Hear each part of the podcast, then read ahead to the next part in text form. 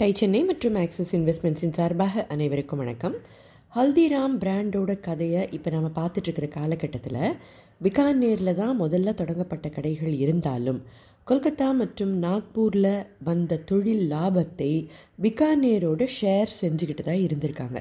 அப்போ கொல்கத்தாவில் தான் ஆப்ரேஷன்ஸ் பெரிய அளவில் நடந்துக்கிட்டு வந்திருக்கு.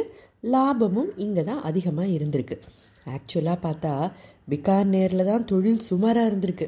இருந்தாலும் வர லாபத்தை எப்படியும் எல்லாரோடையும் பகிர்ந்துக்கணும் அப்படிங்கிற அந்த ரூல் குடும்பத்தில் ஒரு அதிருப்தியை உருவாக்கியிருக்கு இந்த காலகட்டத்தில் தொழில் பிரிவினையும் நடந்திருக்கு. ராமேஸ்வர்லால் கொல்கத்தாவில் தொழில் செஞ்சுக்கிட்டு இருந்தார்னா அவங்க பிரதர்ஸ் ஃபேமிலியிலிருந்து யாரும் மேற்கு வங்காளத்துக்குள்ளே அந்த டைரெக்ஷன் பக்கமே வரக்கூடாது. அதே மாதிரி தான் எல்லாருக்குங்கிற அளவுக்கு ஒரு தெளிவான முடிவோடு தான் தொழில் பிரிக்கப்பட்டிருக்கு.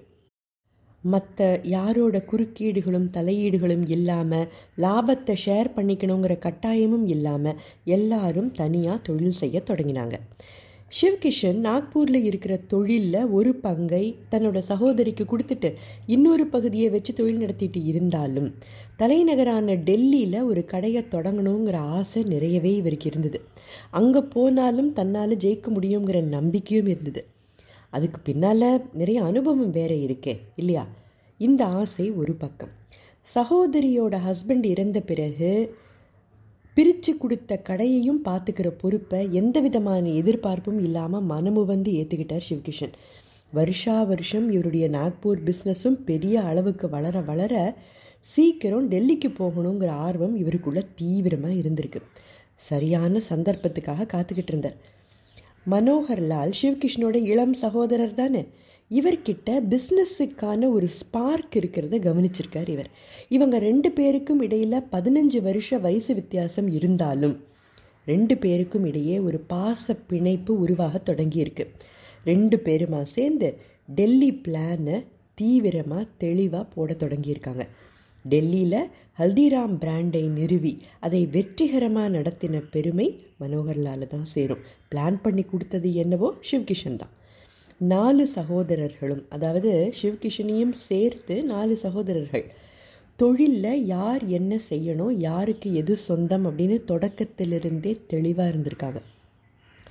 கடின உழைப்பினால் பிகானேர் கொல்கத்தா நாக்பூர் இவையெல்லாம் ஹல்திராம் பிராண்டுக்கு ஒரு அடித்தளத்தை போட்டுதுனாலும் உலக அளவில் இதை எடுத்துக்கிட்டு போக தன்னுடைய உழைப்பையும் நேரத்தையும் போட்டவர் மனோகர்லால் தான் சொல்லுவாங்க.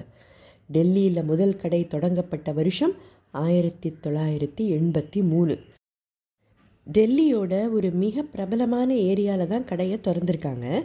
அங்கே ஏற்கனவே பல தின்பண்ட கடைகள் வேறு இருந்திருக்கு. இதுவரை இவங்க சந்தித்திராத காம்படிஷனை சந்திக்க வேண்டிய சூழல்.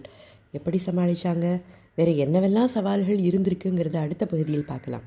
இதுவரை நாம் கேட்ட சம்பவங்கள் வரை பார்த்தா குடும்பத் தொழிலில் பிரச்சனைகள் நிறைய இருக்க தான் செஞ்சுருக்கு. எல்லாத்தையும் பேசி தான் தீர்த்துக்கிட்டு இருந்திருக்காங்க. பிராண்டோட பேர் நிலைநாட்டப்பட்டுக்கிட்டு இருந்த காலகட்டத்தில் ஒரு ஜென்டில்மென்ஸ் அக்ரிமெண்ட் இவங்கக்கிட்ட இருந்திருக்கு. அதாவது ஒருத்தர் பிஸ்னஸ் செய்கிற ஊரில் அவங்க டெரிட்டரியில் இன்னொருத்தர் செய்யக்கூடாதுங்கிற புரிதலும் இருந்திருக்கு.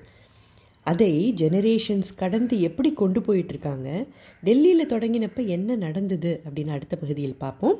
அதுவரை டை சென்னை மற்றும் ஆக்சிஸ் இன்வெஸ்ட்மெண்ட்ஸின் சார்பாக அனைவருக்கும் வணக்கம்.